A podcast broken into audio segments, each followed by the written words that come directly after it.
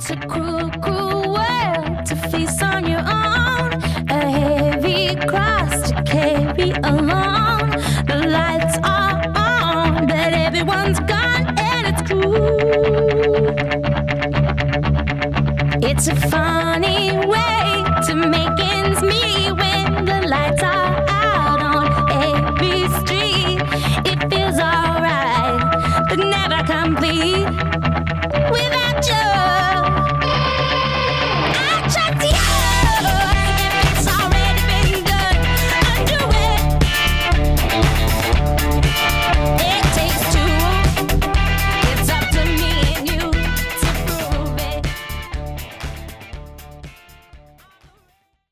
right. Hi, everybody. It's Francesca and Melissa. Hi. Of RVA Dirt's Municipal Mania. Mania, mania, mania, mania, mania, mania. We're going to start that again. All together now. I'm a great choir director. right? Ah, and you're listening to RVA Dirt's Municipal Mania. Mania, mania, mania, mania, mania. Yeah. There we go. All right. Snap into a Slim Jim. Eat me. So yeah, you can already tell that this show is probably going to be a little off the chain in some Lit. ways. Yeah, but that's good, right? We need it. We need Yep. we need a little bit of a happiness and joy in this. We did. I missed y'all last week. I know. Oh my gosh, I've been so busy. It's okay. We you were with us in spirit though. I was. It was Juneteenth too when the show aired, and so I was, you know, having a little spiritual moment with my ancestors at home. You know, Yep. so it was good. It was good. I was good, but I missed. I missed y'all. I'm just recording. I missed y'all. too. But now we're here, Yep. and um, we're gonna have a fun show. Started from the bottom. now we're here. Welcome into our living room, friends. Yes, we have got- some friends with us today. We do. We got a lot of guests. Oh my gosh. Yeah, this is actually a jam-packed show, and um, so we have a little bit of a panel discussion now. And then later in the show, there will be um, two other separate uh, segments as well. So Yes, y'all getting a whole lot. You getting a whole mess of whole show. Earful today. So, Fran, what are we talking about today? Gay stuff. All right. Because it's Pride Month. And so we're going to amplify voices. Of regular gay and queer folks in our community of the old RVA. There you go. Because last last week we had organizations that help out folks in the community, and this week we're having the community. The community. And some of this community, um, actually all of this community, has a connection to WRIR that's sitting in this room right now. Now that's kind of cool. so, That's cool. Um, how about everybody? We go around the table, and we're not going to introduce ourselves because if you're listening to us, you'd better know who the hell we are. And if you don't, oh well, you'll find out real quick. Don't worry. And then we'll go around, and you guys tell us about yourselves, um, however you choose to identify. And what your preferred pronouns are so that we know. So, um, Jim, uh, pronouns are he, his, mostly. Um, I've uh, never really found anything that fits me other than queer. Just, yeah, it's been a long time living in this city, and I've seen it change a lot from when I was a kid, mostly in the better. And Jim also is one of the original volunteers at WRIR and a longtime uh, family member of mine.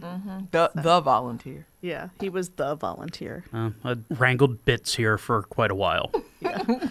Next. I'm Ben. Um, I'm 21. I've lived in Richmond for four years now, and I use they, them, he, him pronouns. I've always been super, super gay, and have always identified as gay and always felt gay and happy, Happy. gay and happy and merry. There you go. Um, yeah. And the Bens, they were merry. Yeah. There you go. I also do stuff at WRIR. I'm a board operator. I'm also a DJ here. And Melissa and I are working on pitching a show We soon. are. I know. I'm so proud of my little ducklings. Woohoo. Who are you? Hello, my name is Kim. Uh, my pronouns are she, her. Been in Richmond, I think five years. Yes, five years. I'm a lesbian, a big one, A Lebesian. a big lesbian. A big one. Yeah, a, just a big old lesbian. Okay. And I have had a great time in Richmond so far, and I love being queer, and I love my queer friends. Hey. And who's with you? Oh yeah, my special lady, my girlfriend is here. Hi, I'm Angel. Uh, my pronouns are she, her. I'm 22 years old. I've been living Richmond in Richmond coming up on four years. Okay. Um, I came out right before moving here, so my experience here has been very full of wonderful gay experiences, and I couldn't be happier with the place. That's Yay. awesome. And just to let you guys know, because you guys can't see, they're wearing matching outfits. Yeah, it's true. We are we are that couple some days. Well, in our defense, she did just buy these shirts when she was on vacation, so uh-huh. it's easy to. I'm, uh-huh. Never mind. It's, okay. It happens anyway. There's no excuse. Mm, okay. Well, y'all look cute. Y'all look cute. Thanks. Do. We're here today to talk about your experiences in your life and in Richmond being queer. Because guess what? Fran and I aren't. Nope, I don't know nothing and about so it. we don't want to tell your stories for you. we want you to tell your stories to us. I'll start over here with you, Jim. So, I mean, I've been living in Richmond since I was seven. Yeah. Um. So time. my mom came out when I was in kindergarten. Aww. So I grew up in the lesbian community in Richmond. Yes. Wow. Wow, that's a great. That's a that's great. Yeah. His moms are phenomenal women. Aww. Yeah, they uh so I grew up with you know all of these wild women who wore boots and wild you know, took no shit from anyone. Yes, and, uh, I kind of just I'm used to it in a way that people who don't have a gay family don't experience. Uh-huh. So like I'm just used to oh okay here's a woman here's her partner you know and it's I've seen some of the bad fights as well as some of the good fights. My mom was there when the Equal Rights Amendment started purging all of the lesbians in the early 80s. Uh-huh. But they also got married in DC as soon as it was legal. That's the family background. And you know then as myself i just date whoever's awesome. There you um, go yeah. and there's interesting things about being in the bisexual part of the world as a masculine guy that as a culture we're still dealing with, but I'm okay with that. Yeah, we'll have that discussion. We're having that discussion now. Right. Yeah. Let's take a poll before we go because that's a good point. Who has um, a parent that's queer? Anybody else? I have evidence to possibly suspect my father might be queer, but we aren't there yet. Yeah, yeah. We don't know. Yeah, yeah, yeah. You I can, want him to be. Yeah. Right, right. But I don't know. And we were saying that earlier. It's it's harder too for men, especially if mm-hmm. you've lived as a hetero man mm-hmm already. Right. He's like he's 62 years old. You know, it's yeah, it's tough. True. I have polygamous parents, and one of my parents is not straight. Oh, but oh wow! But they are not. They're not out of the closet. So okay, that's okay. all the information I can disclose. I that's totally fine. It's yeah. wonderful. That's yeah. cool. And I, I theoretically don't know either of those things, but I know those things. You know. uh oh. Oops. We're spilling all of our family's drama on this program right now. Sorry, mom and dad. all the dirt. Yes digging it, digging it up. You grew up in a lifestyle that uh, other kids may not experience or understand. Like, how was that? Yeah. Well, was it? Were they open? Because he yeah. says he's technically not supposed to know. Yeah. So maybe you didn't, didn't quite grow up in. It was interesting. Um, having that kind of dichotomy and knowing what I knew mm-hmm. about my parents. Okay. And kind of coming to terms with that while also coming to terms with my identity. Mm-hmm. And for me, it really came in like two parts. I've always, I, I don't know, the closet has never felt real for me. Mm-hmm. I've always felt like I've lived as a gay person in my life and I've never felt as though a closet was confining me because even That's before awesome. I was like out I feel like I lived as a, a queer person. Mm. Um so coming out for me was really like a two-step process. It like happened very formally to my family and like my close friends and stuff probably already knew, but it like all happened formally when I was 16 and then when I was 18 I came out as gender non-binary and it it was kind of interesting just like compromising sort of the things that I had expected and like knew about my parents in particular during this time mm-hmm. because they were throwing away preconceived notions of who they thought was their son. Mm-hmm. I kind of was also getting all this insight because I was starting to understand sexuality in a broader term. And so I was like picking yeah. up on these nuanced things and I was like beginning to understand it. And so it was like, I'm also having to throw away my notions of what a functional marriages and stuff like that. You know what I mean? Because right. some people the traditional exactly. Idea, yeah. So it was like this whole entire time I'm kind of thinking that tradition is transcendent of like sexuality and stuff like that. Like if you're a gay man, you're just going to get married and have like that one partner forever. But then realizing that my parents aren't exactly like that definitely was eye opening and helped me realize that I'm not like that either. Like I, I'm so far from monogamous and I'm very like open and vocal about that now. And so it definitely manifested a very inclusive environment where I felt comfortable to mm-hmm. come out and be myself, um, mm-hmm. but also an insightful environment where I was able to kind of learn a lot more a lot quicker too, without even without them even knowing that I was learning it. Oh. Too. I was like, ooh, intel.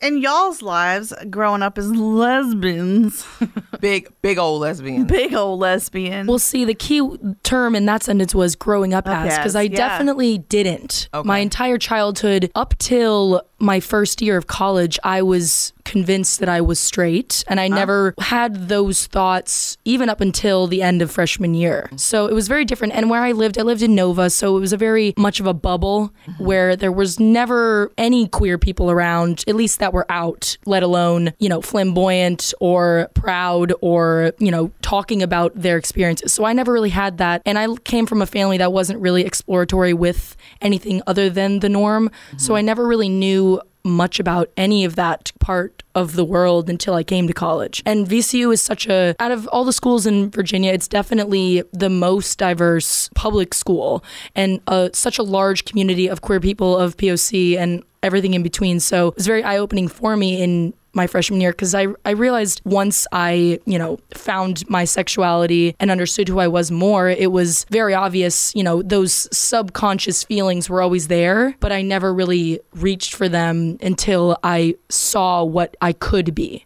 Mm-hmm. So, yeah, I mean, starting sophomore year on until right now, I mean, I've been, I'm very proud of using my label as a lesbian. A lot of people don't like using labels sometimes, but I'm very proud of being a lesbian, being a dyke. You know, it's a community. And like you were saying, the lesbian community is a very tight knit and very unique community and where we don't have that masculine energy. You know, every other group of people has some sort of masculine energy, but for the most part, the lesbian community, it's very much a, just a very different world. And it's been great to explore that here because where I'm from, there's nothing like that at all. Mm. So understanding that there are pockets of the world, like I said, that have none of that information, it's hard for people to understand if you're not searching or knowing where to search. Yeah. So it's been weird. I, I think back before I, you know, came out and I just don't even know who that person is. Like I was a completely different person. I remember being very much overzealous with wanting a boyfriend and wanting that heteronormative, normalized, yeah. everyday relationship or life. And it was just that overcoming compensation because I was so confused and mm. frustrated with not knowing. So it's been a really whirl, big whirlwind for me, I think. So I'm, I'm very happy with where I am now. I know I know who I am. I have my lady, oh. and yeah, it's it's just great. For me, growing up, I didn't really know maybe three or four queer people. Wow. Up until same year, up until the year before I had moved here, I grew up with one cousin who was gay and the only way that it was you know explained to me from anyone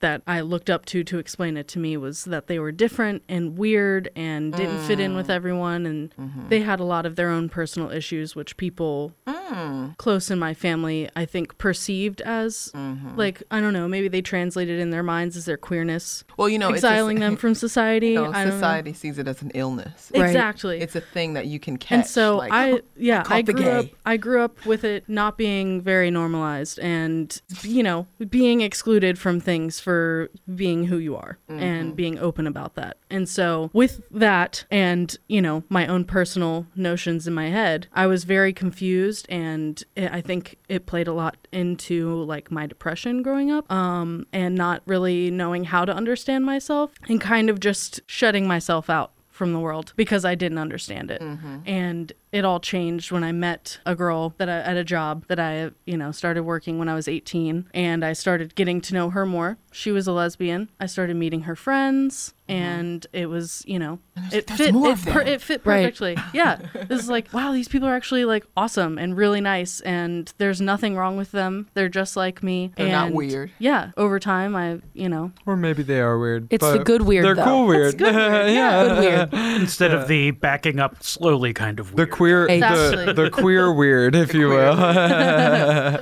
But uh, yeah, I, I came out to my parents and basically moved like a month later because I didn't feel comfortable being out in my environment and kind of, you know, came from ground zero and have grown so much ever since coming here. I've actually met Kim before I had moved here and immediately had a crush on her. And that was four years ago. So Aw, Yeah.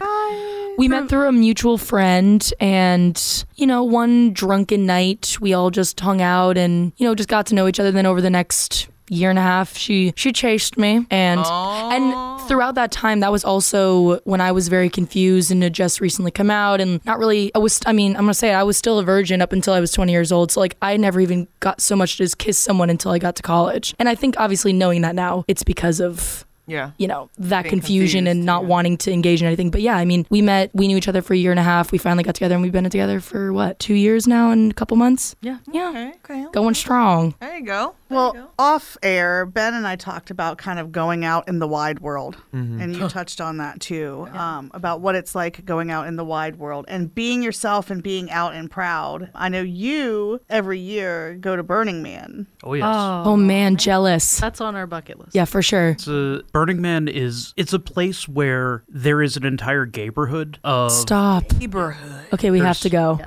There's you know a couple of lesbian camps. There's yeah, A camp? yeah a camp camp of- Oh, of camp just of lesbian and camp two words that always go hand in hand Yeah. Is this like Woodstock type thing? Um, well, if Woodstock was in the middle of the desert, um, and there was a lot more fire and a lot more art. Ah. Yeah, it's a really neat um, coming together of all kinds of communities. Like Yeah. I think it is. It's I'd have to say it's fairly intersectional. Up to a point. Yeah, so um, tell we us can about ta- that. we can talk a lot about uh, some of the social justice problems and Uh, the casual racism that happens out there Mm. because it's a whole bunch of white artists who think Right. that they're you know superior.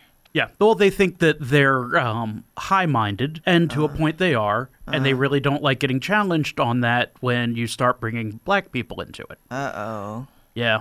So black, so we can black never people win. We can't even win with the gays. Damn. get out there to Burning Man. Lord.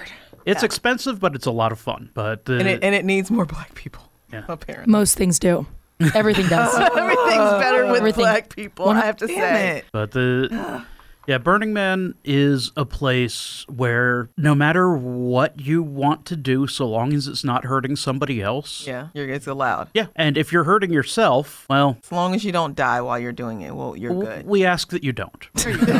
You don't generally don't k- don't die please There you go. but it's a it is like it, it came out of San Francisco, so Uh-huh. the gay community from San Francisco was part of Burning Man from the get go. Gender bending is as much of a part of the event as dust and hot temperatures. All right. So it's a there. It's a very very interesting place to go, and if you haven't been to a big you know, a big gay area, mm-hmm. it can be incredibly liberating. Also, if you want to see a whole bunch of young guys wearing just sparkly thongs, the neighborhood is the place to go. okay so Alright. that just sold me for sure I'm just saying. 100% Gender Yeah. bending and lots of young gay guys in And sparkly thongs. sparkly dancing, thongs. dancing to like really, really good DJs. There's a lot of really good dance music out there. awesome So yeah, there are, are very wonderful and accepting places. And then you turned me on to looking at the Queer Appalachia um, Instagram. Yeah, it's a what, what what was that queer appalachia Queer Appalachia. They're a community organizer collective. Um, I don't know where they're based out of or who exactly runs it, but they focus on bringing together uh, like disjointed communities in rural Appalachia and focusing on LGBTQ inclusiveness and development uh, within like pocket-sized communities in rural Appalachia. Mm. Um, and I think that's really important because, like Melissa said off air, we were talking a lot about this and the overlapping problems that happen in rural Appalachia and rural America as a whole, and how there's so many different compounding things that go into play. Like you have entire communities in rural Appalachia that would never have access to safe spaces like mm-hmm. Burning Man or Coachella or wherever because there's no infrastructure in West Virginia and you know people in northeastern Kentucky are relying on coal industry. And it's there are there's just entire pockets of communities that in rural America that don't have any network or support um let alone financial freedom to have these safe spaces. So what Queer Appalachia does is super super important and it really rings true in Virginia because oh, Melissa and I were also talking about this. Like Virginia, you kind of can forget that you're in the South when you're in Northern Virginia yeah. or you're in Richmond because there's a fair amount of people of color and there's a fair amount of diversity in terms of like gender and sexuality. But as I, it, you literally can go north 10 minutes, west any direction west and any direction east and any direction south and you're instantly reminded that the rest of Virginia is not like those two urban population centers. Hmm. Like yep. it, the rest of it is so in the past and so antiquated and I, that's what I was getting ready to yeah. say. When I think about a lot of the people I grew up with, that they may not have been openly gay to everybody, but most of the time they were all. Most of them I can think of were open with me, and there was no safe space. You know, I grew up in Smithville, Virginia, mm. which is about an hour forty five minutes south of here, and antiquated is not even I don't even know if that if you can even say it's that even. It's just, you know, the same, you know, everybody's kind of tied to the same families, the same rich families marry each other and there's kind of like this in club and out club and I remember there was this group of girls, I won't call anybody's names cuz they're some of them are no longer um, living in the gay lifestyle anymore. But I was in high school and I was there for one year and then I came here to Richmond. But these girls just decided that they wanted a safe space. How they went about it, oh, something different. They were gay and back then it was like it was like a club. It was like if you want to be gay you can come be with us and be gay. And most of the girls on the basketball team you know were gay.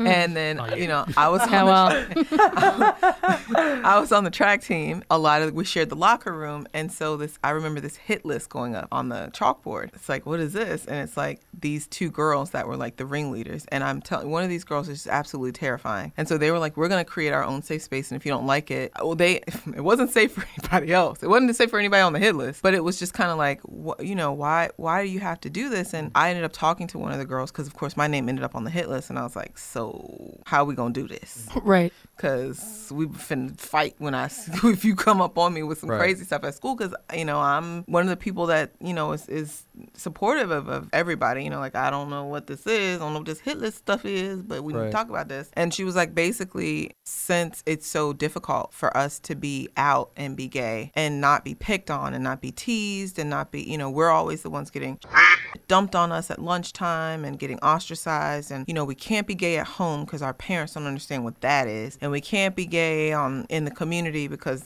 gay is like a sickness or an illness or something. And, you know, good God, you can't be black and gay because that's just. Well, and, and, it's kind of a defense mechanism that's exactly amongst LGBTQ youth. Where Kim and I grew up yep. Uh, just south of DC, there was this um, gay gang. Gang. Um, that's what they were. They were a gang. They, they were called Check It, and you there's a. oh my gosh, I forgot yeah, about that. And there there's an amazing documentary about the Check It gang. Wow. And its roots in DC, but it, it's just people fending for them. It's young well, kids fending for themselves. Well, they they weren't exactly fending for themselves, but I think in this girl's mind, mm-hmm. with the way she described it to me was because we get picked on and because we get, you know, we're going to give other people a dose right. of how we get treated. Right. They didn't have any support. They didn't have any type of education or any type of anybody to look up to. And that's why I ask because that's so important uh, when you have a parent that's open and and you know um, understanding and even or just a friend or somebody that has experienced someone that's gay it's like okay i've got an outlet or i've got someone who i can at least talk to even if they don't understand you can listen and it's not like oh my god you're uh, let me take you to church on sunday and pray for you mm. you know because that's the response and where i grew up if you know you if you were gay or you know anything like that. I mean, we had a, a, girl, a grown woman. She's heterosexual, of course, but she was sleeping with somebody's husband, and the girl, the wife, kicked the door in and like with a pistol and was like, "I'm beating somebody's." The first thing they said was, "Gotta go to church on Sunday." So they went to church this, today, and you know, and prayed. And I'm like, this is the most foolish stuff, you know. But that, that that's the solve. That's the solvent for everything. Mm-hmm. It's like we're gonna pray the gay out of you. Mm-hmm. Then of course I came here and I went to private all girls Episcopalian boarding school, and it was like gay. Yeah. Girl, bye. You're gonna get expelled for getting gay for being gay. Oh really? Don't catch the gay. It was like not allowed. I mean, it was. It, it's just it was not a welcoming place. And now I go on that campus and they have safe spaces and you can go into it. They there's actually like a little sign and it says this is a safe space. And I'm like, this is so progressive. That's why I'm interested in hearing like what you guys because I, I mean, of course, I don't live the lifestyle, so you know, I, I I deal with a different another type of discrimination. But to see it from the outside looking in, I've always had a gay male best friend forever, all all the time. I love all of my you know my gay but my my gay daddies. I love all my gay daddies. But I've it I haven't had that. I don't know. I've always just felt like it was not that accepting, and maybe that's because I'm the shoulder they cry on. I hear like the bad stories, and it might also be too because they're black gay men. Yeah. You know that may be it too because we're still leaps and bounds from. I was gonna say because Ugh. as a white person, first of all, I you know am a lot less likely to hear anything about you know prejudice or what have you because I appear you know obviously white walking down the street, and I'm not so obviously queer that you know someone feels the need to say something. So I've never really experienced maybe verbal or even physical discrimination or anything mm. like that. So I definitely don't have an experience like that, which is just really interesting, especially in Nova. It wasn't like if you were gay, you were out mm-hmm. of school or something like that. It was mostly just no one really said anything about it. And there was never talk of the consequences of it because it never really came up. And everyone just kind of knew that they didn't want to come forward with it if they want. Like, it was just right. very, because I never felt any hostility towards anyone that was gay because I never really knew anyone was gay in high school. Right. Especially because I had no information prior. I didn't explore as much as I do now as a grown up. And it just, yeah, I mean, th- that just, that whole story is crazy to me. Mm-hmm. Like, that's just, because like again northern virginia such a bubble. Mm-hmm. it's basically just an extension of dc so a lot of uh, you know racial diversity but the queer community was kind of nowhere to be seen except for in dc and it was a lot of just big neighborhoods and you know small towns and mm-hmm. just schooling and the suburbs basically. So there was no spaces either really for anyone to go. There's no clubs. There's no like there was one gay club in town and it closed down after two years and everyone was like oh well of course it was going to close down after two years. And i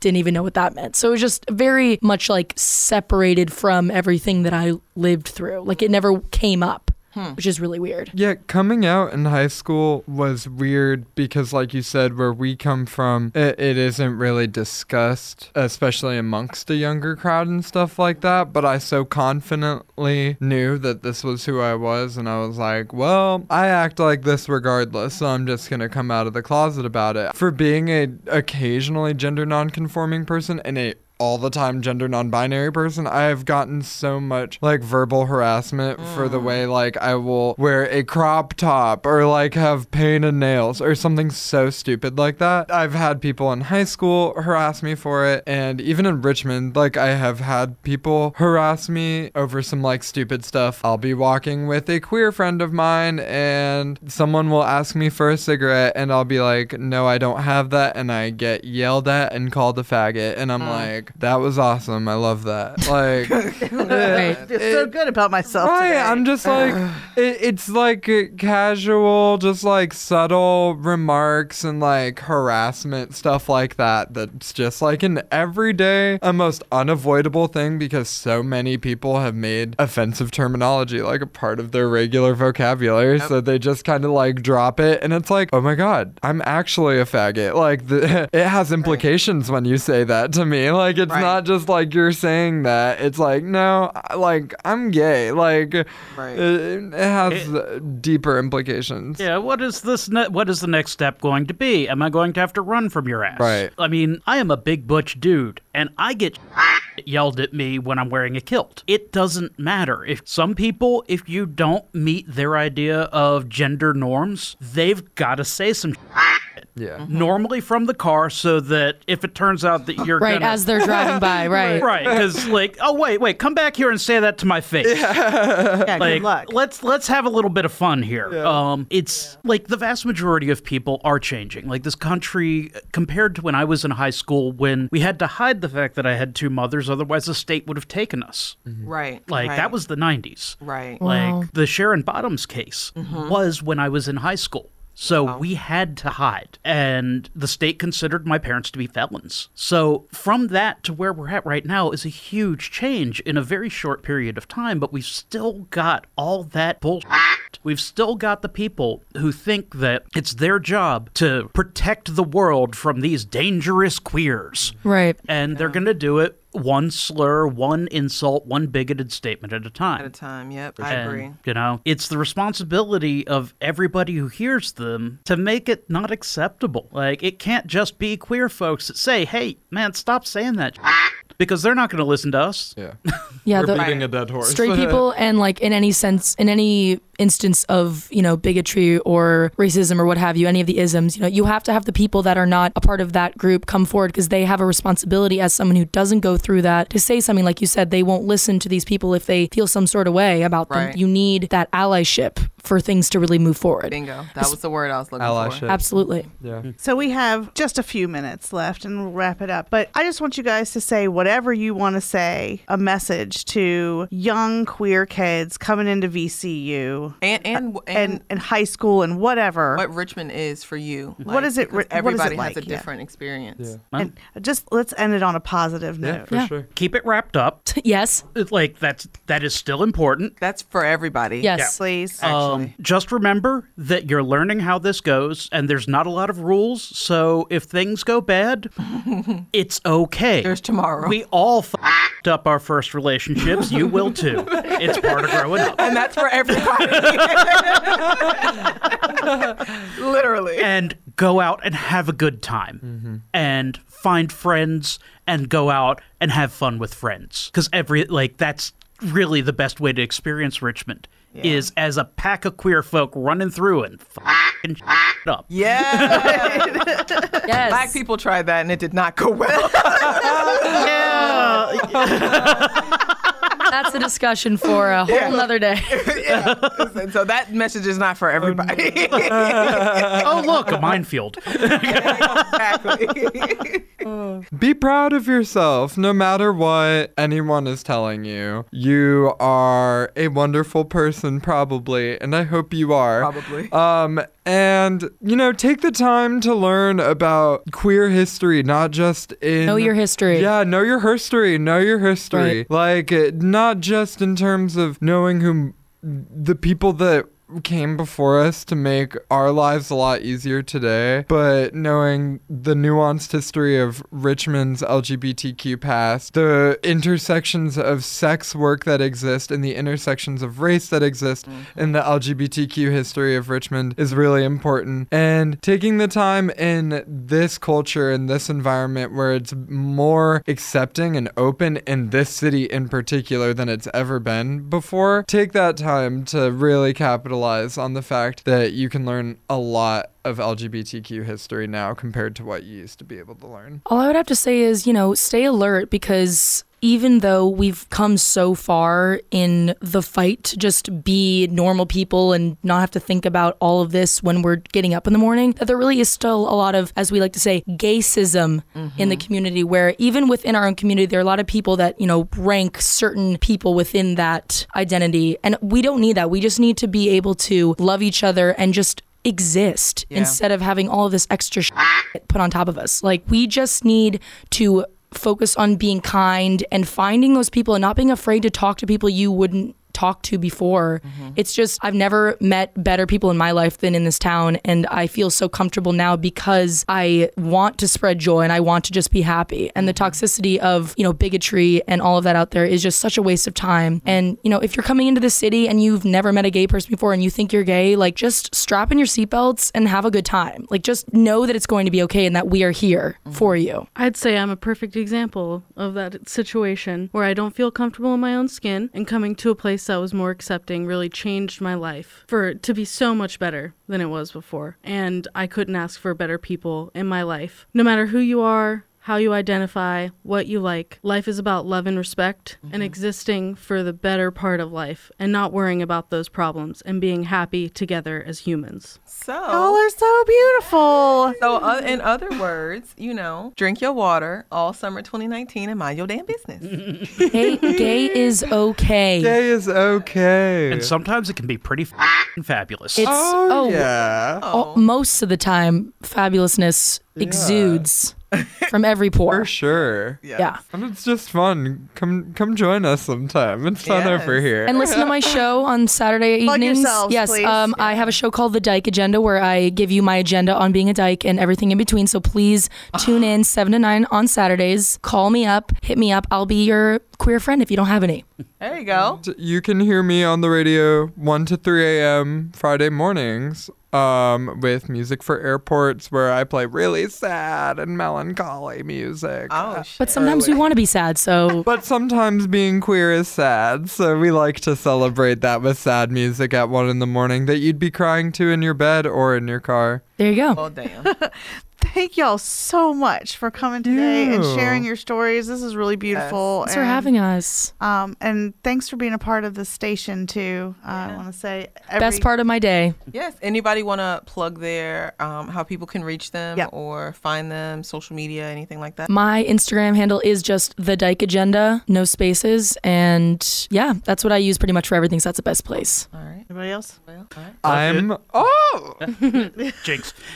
Uh, a good place if you want to find some queer folks. Um, come to Gallery Five for the first Fridays. There will always be some queer folks there, and a couple times a year when there's fire there, that's where the burners are. Yeah. All right. So the, that's where you're going to find people about to talk about Burning Man. Cool. All right. Um, on Instagram, I'm at the bored operator. That's the B O R E D operator because yawn. I'm bored. Oh gosh, I can't. Uh, and my Instagram handle is Angel Rose W. You can find content with me and Kim on there all the time, and oh, you can bask in our wonderful gayness. Right, maybe too us. much content sometimes because we get a little excited, but wonderful content nonetheless.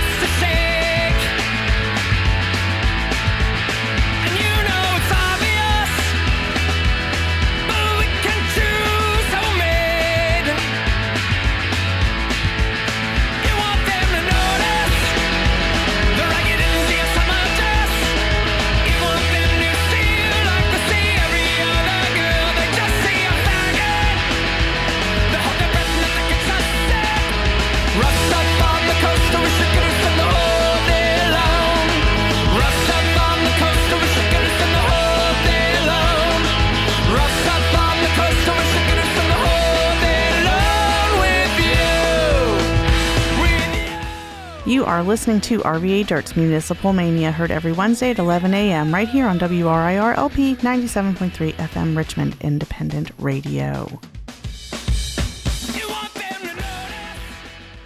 All right, everyone, I would like to welcome another guest. Hello. Hello, who are you? I am Aaron Saylor, and I live down here in Richmond. I'm a VCU student. All right, Aaron, I'm going to ask you a question. Let's go. How do you identify? I am a transgender male, although I sometimes identify just as a male because that's like a whole bucket. Yeah. Um, and my pronouns are he, him, and yeah. Yeah. Well, how does it feel being he, him, and trans male in, in Richmond right now? Um, good. I grew up in Northern Virginia, so that was. I actually grew up with a very good environment. I had a lot of support with school. My mom is my best friend, so that was great. Hey, mom. Yes, she helped me with hormones and doctors, name change, all of the all of the transition. I consider myself done now. And moving down here, it was just nice because it's a much bigger queer space, I would say, rather than what or what Northern Virginia is. And you are in a couple. You are in a relationship. Yes, with a cisgender bisexual man All right. And that comes with challenges, though, too, right? Oh, for sure. Yeah. He doesn't like to call us a gay couple, but we are, on the outside at least. Yeah. Can you kind of explain the dynamics a little bit? Like, uh, imagine that when we're listening, we don't know. Okay. Well, so he's cisgender, so he would be the opposite of me. Right. So that means his mind or his gender correlates with his sex, and there's so that matches. Whereas me, my sex would be female, but my gender would be male. So I transitioned physically, took hormones, got surgery, did the whole nine, and not the whole nine actually. I didn't get bottom surgery, so we'll we'll make that clear. But a lot of people don't who are transgender don't want to do the bottom surgery. A lot do. It goes back and forth. And so he's bisexual, so he likes males and females, and I identify as queer rather than bisexual but I just like the blanket term that it has because I feel like bisexual is limiting. I don't know. I, I love the vagueness to the term queer. Well, yeah, because it kind of means, you know, I can just be me. Exactly. Right? So that's how I identify. And he, I like to say that we're in a gay couple though, because when we're walking down the street holding hands, people see us as a gay couple. Right. So, but he doesn't like that because the whole I don't know. I think it's whole, the whole dynamic of me not having a penis makes it weird for him. well, I mean, like, how's anybody going to know walking down the street, though? Yeah, exactly. You know what I mean? Are, are we going to wear signs with our labels on them? It was actually very funny because my mom came to visit the other weekend, and we were we were Wyatt and I were walking in front of them, or my mom and my stepdad, and she just went to my stepdad and she's like, nobody would know that they have heterosexual sex. I just thought it was absolutely hilarious. Because I was like, wow, my mom is having those thoughts. All right. Your mom is a, a, brilliant lady and absolutely accepting, and I love her already. Yes. But not everybody gets that sort no, of. No, I was very privileged. I was very, very privileged when I came out. I actually, the way I came out to her was across the table at an IHOP. Christmas Day, it was our breakfast. Wow. And I actually came out as trans in the middle of my parents' divorce. so that was a whole other thing going on. And I think I dealt with the divorce a lot better than my brother did because I was dealing with myself. Yeah. Makes sense but I hadn't spoken to her for like nine months because it was it was a mess. Let's just put it that way. And so we reconnected probably late November, December time. She helped me get my hair cut off. My hair was like halfway down my back. It was super long. And so she took me to I guess salon barber whatever hairdresser and helped me or like paid for my haircut and I got it all chopped off and I was like, wow, I don't know why I was so scared to do this because it was immediately like weight off my shoulders. Yeah, you just felt free. Yes. Yeah. And then we went to breakfast at IHOP and she's like, "So do you want to be like Chaz Bono kind of deal?" And I was like, "Who is Chaz Bono?" okay, um, we'll talk about age disparity. Yeah, because I know. I was 15. I had no I idea. No idea. And so oh she explained it, and I was just like, "Yeah."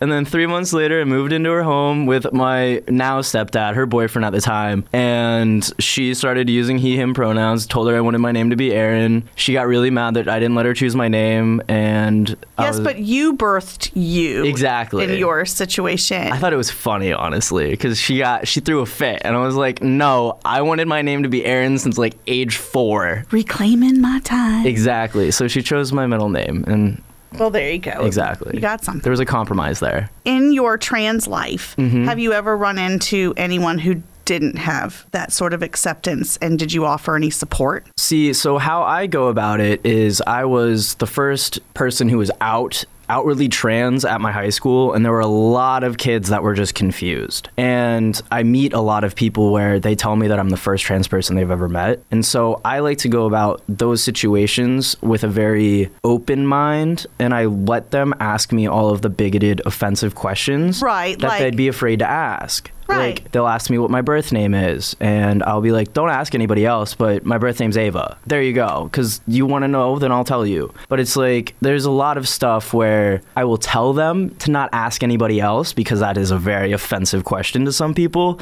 But I'm not offended by it because I know teacher.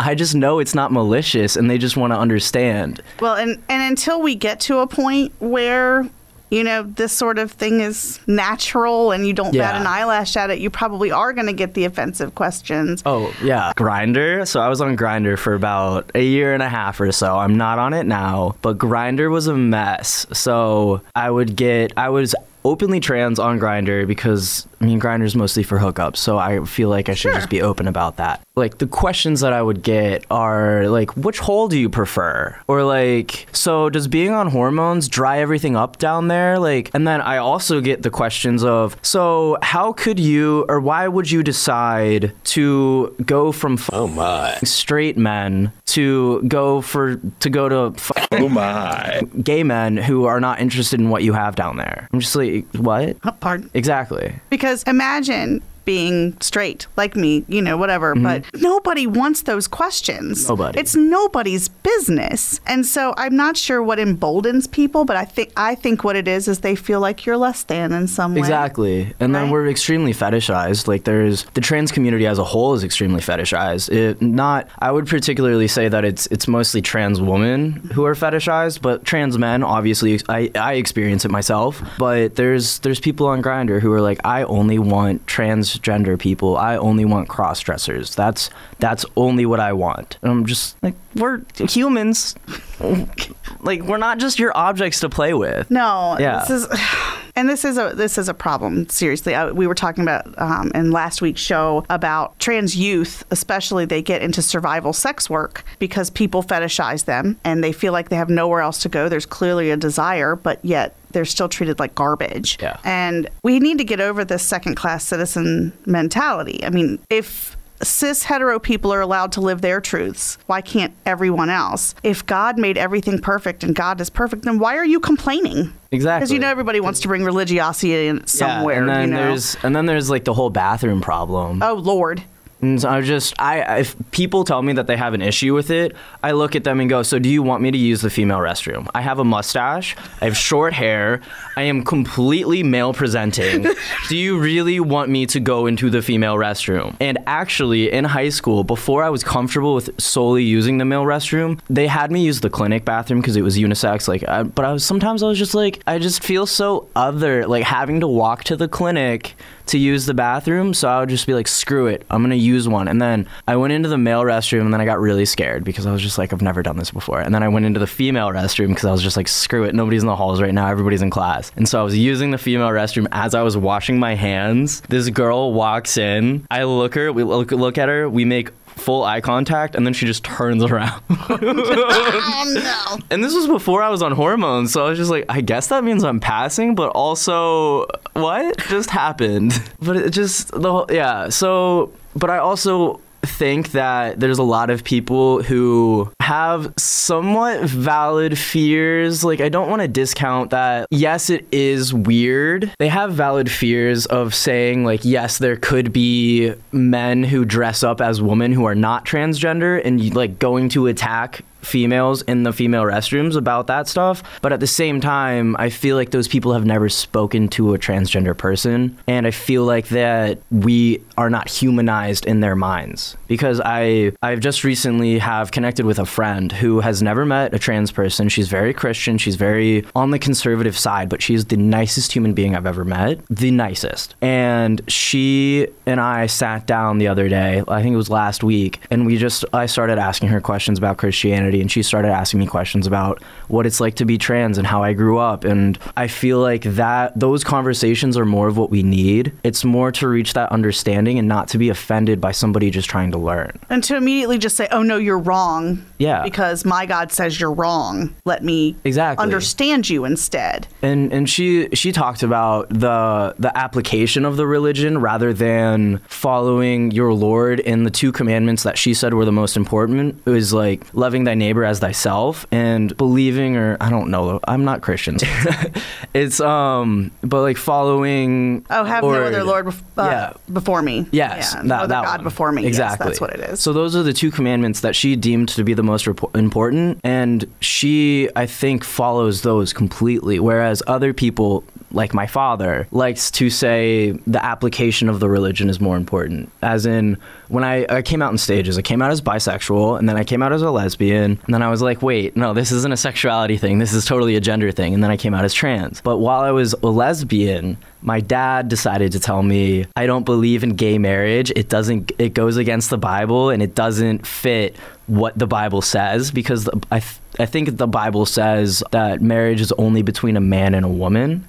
Somewhere in and so that's why he's like you guys can have your civil unions or domestic partnerships but you guys can't get married. It's like it's not that deep anymore. No it really isn't and people don't understand that all documents historical historical fiction or whatever should be fluid mm-hmm. and be willing to change with the times because nothing nothing is set in stone exactly. until it's already passed. We have to be willing to grow and learn and change if we're going to be a better society. I unfortunately, this current administration doesn't feel that way. Not at all. But I'm, I'm, I'm loving all of these states that are putting up those pride flags, even though, like, in spite of Trump's um, declare of you can't have them up in your embassies or your Congress. Yeah, what does buildings. that make you feel like when your federal government, who's supposed to represent you and everyone's interest in this country, clearly does not give two shits about what you think? And your life. I mean, it's awful, but it's. I, I feel like that's why we need more activism, and I feel like that's why we need more voices being heard. And then the whole like transgender military ban, I was so on the fence about it. Actually, I wasn't against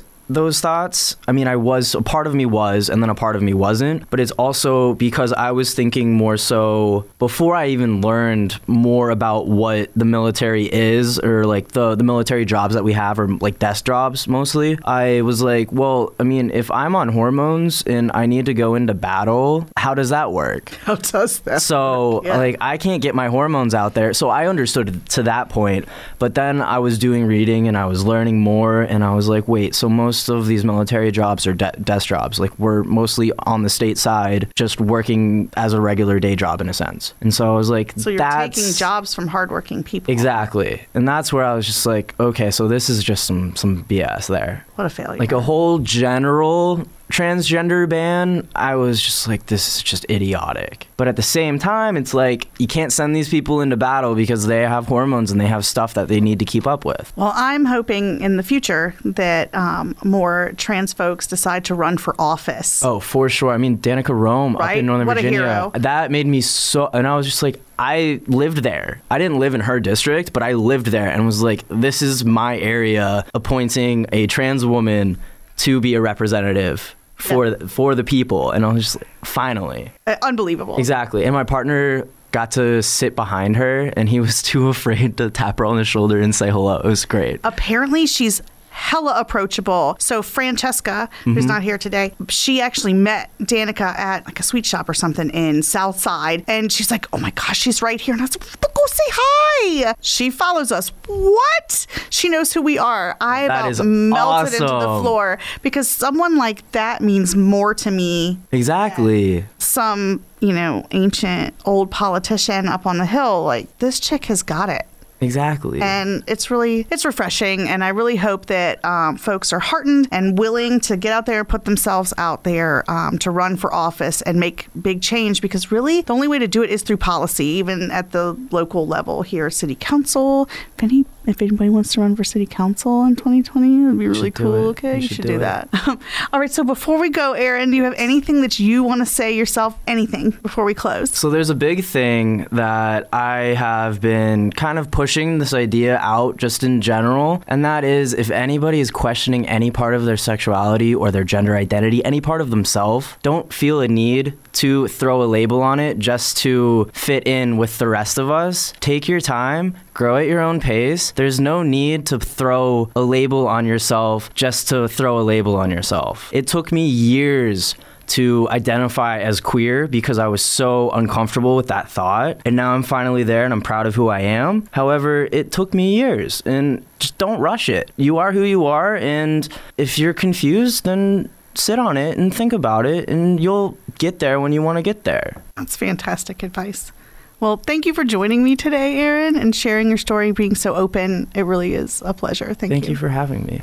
Absolutely. So, our guests today are part of the WRIR family. Would y'all like to introduce yourselves, please? Um, so, I am Tanisha, one of the two co hosts of Critiques for the Culture here at WRIR, and I am a black, cisgender, queer woman. Hey, y'all. I'm Brooke and I'm the other host of Critiques for the Culture, uh, not of this lovely show. Uh, but I identify as a black, I I say gay, uh, non-binary individual who is more masked. Um, so that might be way too much information for y'all. Uh, but yeah, um, I also identify as a social social justice advocate, um, a pleasure activist. Uh, ask me more about that. I want to know more about that. How do I get active in pleasure? well, yeah, I mean, um, there's definitely the book that you can read um, that you know, I think it's uh, it's pleasure activism. Ple- yeah, it's called pleasure activism, but it's by uh, Adrienne Brown. I think it is Adrienne Brown. Yeah. If not, please correct it in the show notes. sure.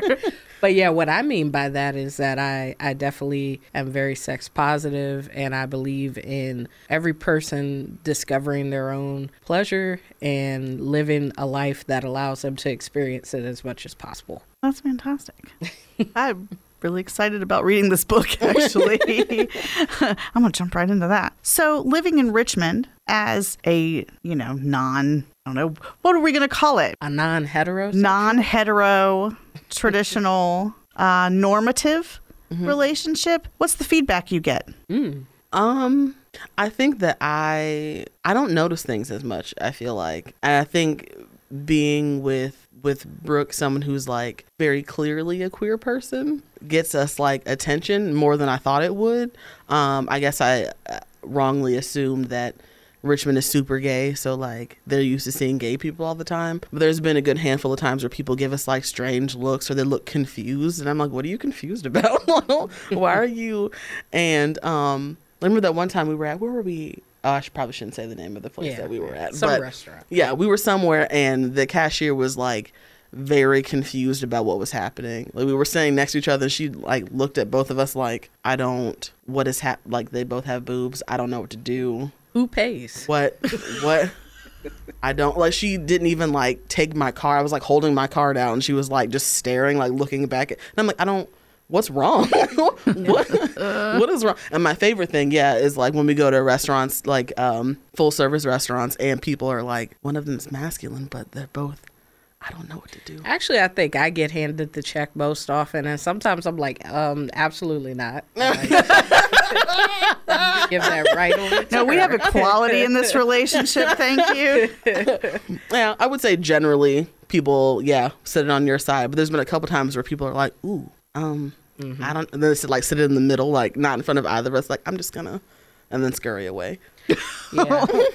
I I termed the effect that I have on some folks as being the Dicosaurus. Um,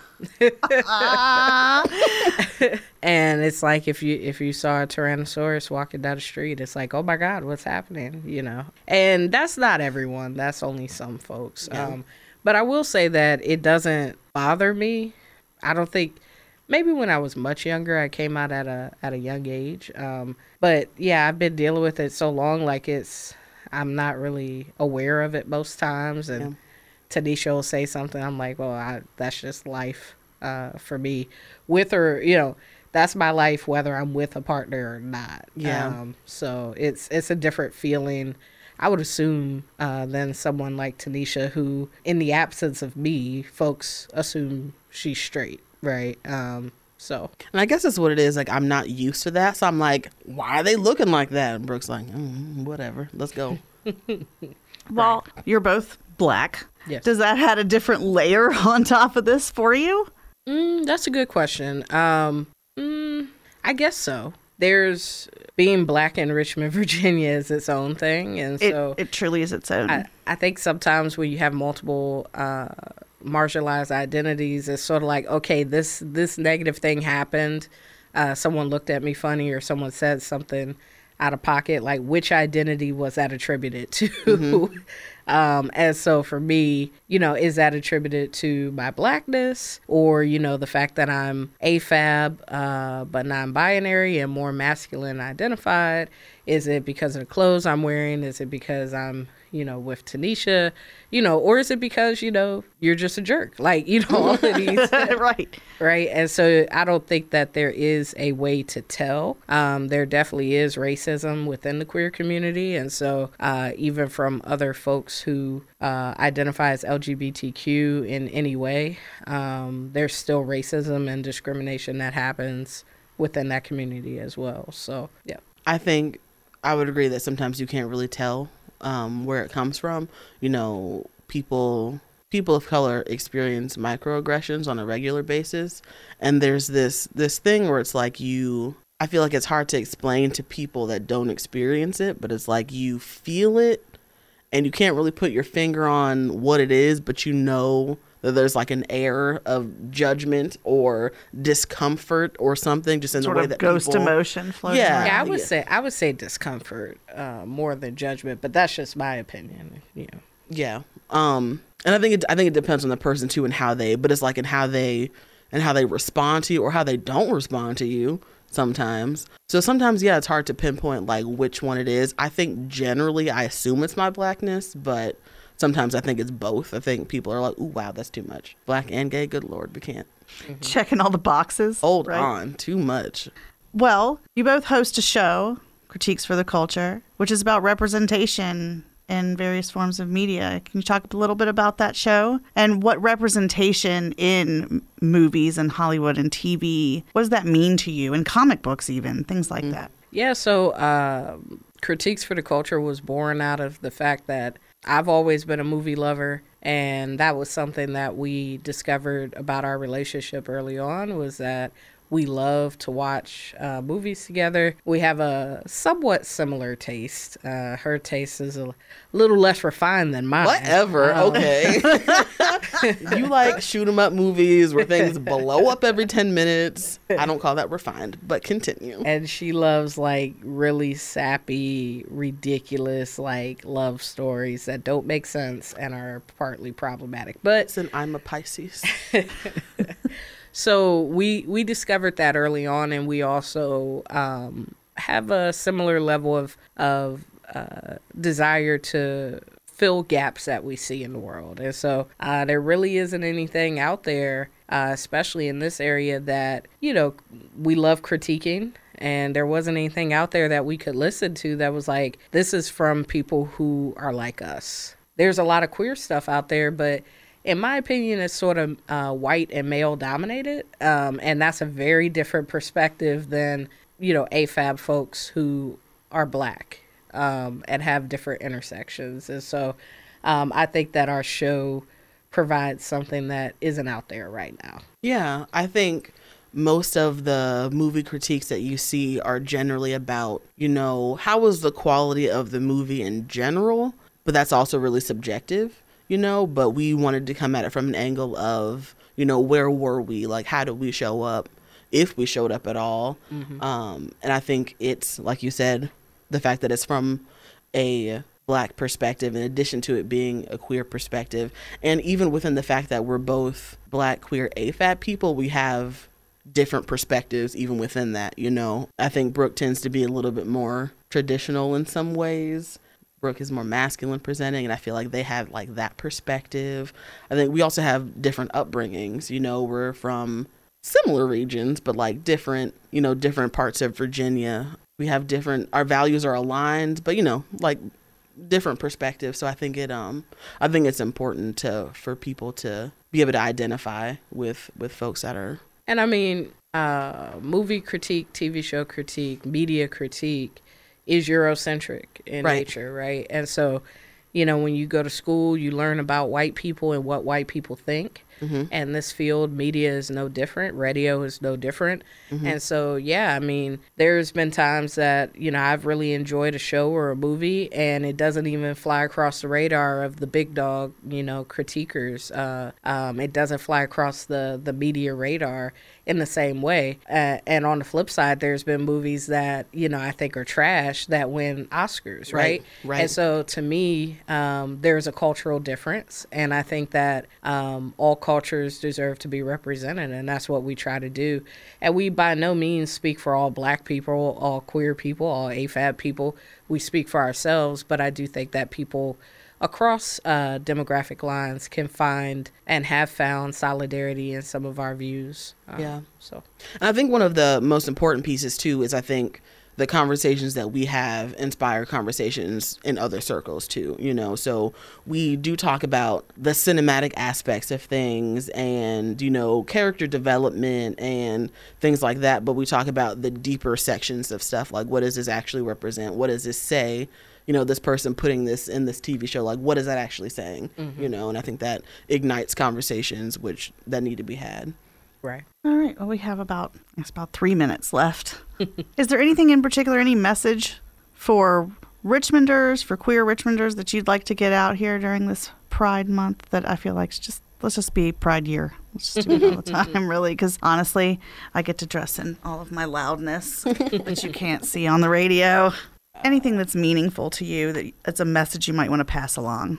Yeah, I, I would say continue to be you and also realize that pride should be year round, like you said. Uh, we should always have pride in ourselves. But if you're part of the queer community and the only thing you have pride in is being gay, I need you to be a little more intersectional. I need you to learn about your queer siblings out here that have different intersections than you. And I need you to join in in some of the work, or at least like you know, if you're not going to do some of this social justice work, I need you to at least uh, not stand in the way of those who are.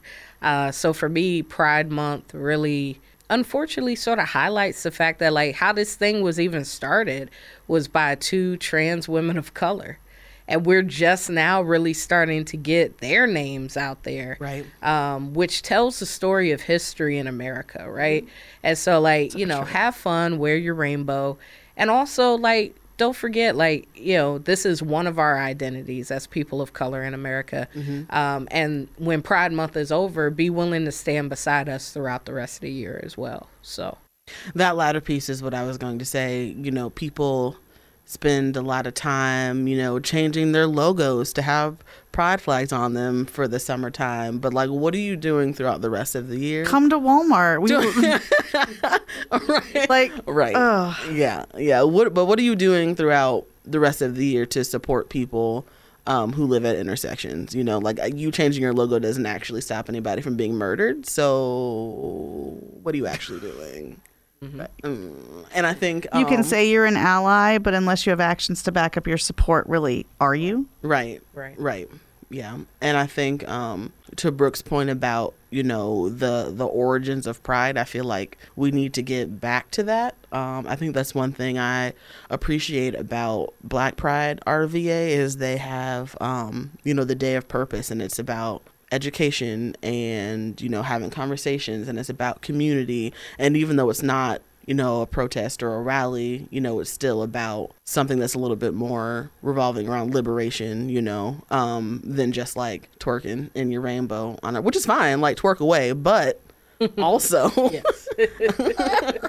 also it's supposed to be a little bit more radical than that you know? Thank y'all. Thank you for coming and sharing your story. Um, thank you. thank you for being open with us and plug your show real quick. Yeah, so um, you can support us by listening to Critiques for the Culture uh, every Friday on WRIR uh, 97.3 Richmond uh, at 10 a.m. and then on WRWK The Work 93.9 at 7 p.m. Also, you can find us on Google Podcasts and SoundCloud. Also, check out um, RVA Mag. We have a column and they're pretty regularly critiquing local plays in Richmond as well. Yeah, we're busy. Check us out. That's fantastic. Do you guys have uh, any social media? Yeah, follow us on Facebook and Instagram. One day we'll get on Twitter. But One day. it's a wild world on Twitter, let me just tell you. I, I practically live there, so think on it. Thanks, y'all, so much for being here. We appreciate it. Thank, Thank you. you. As always, you can hit us up across all social media at RVA Dirt if you want to continue this conversation or start another one. Fran, I'm going to have you take us out, but thanks again, you guys. This has Thank been a great you. show. Thank you. Having us. Yes, yes. So as always, Flint still has dirty water. RPS is kind of fully funded. We'll see where that goes. And Richmond is most certainly still racist and has some other isms in there too, but we're working on it. Talk to you next week. Heard.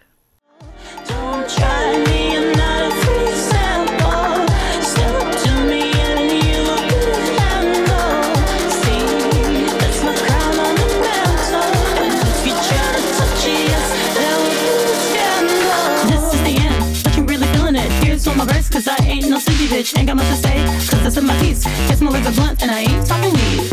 Yep, yep, you know that I go. This is me on the regular, so you know. Me on the regular, so you know. Yep, yep, you know that I go. This is me on the regular, so you know. This is me on the regular, so you know.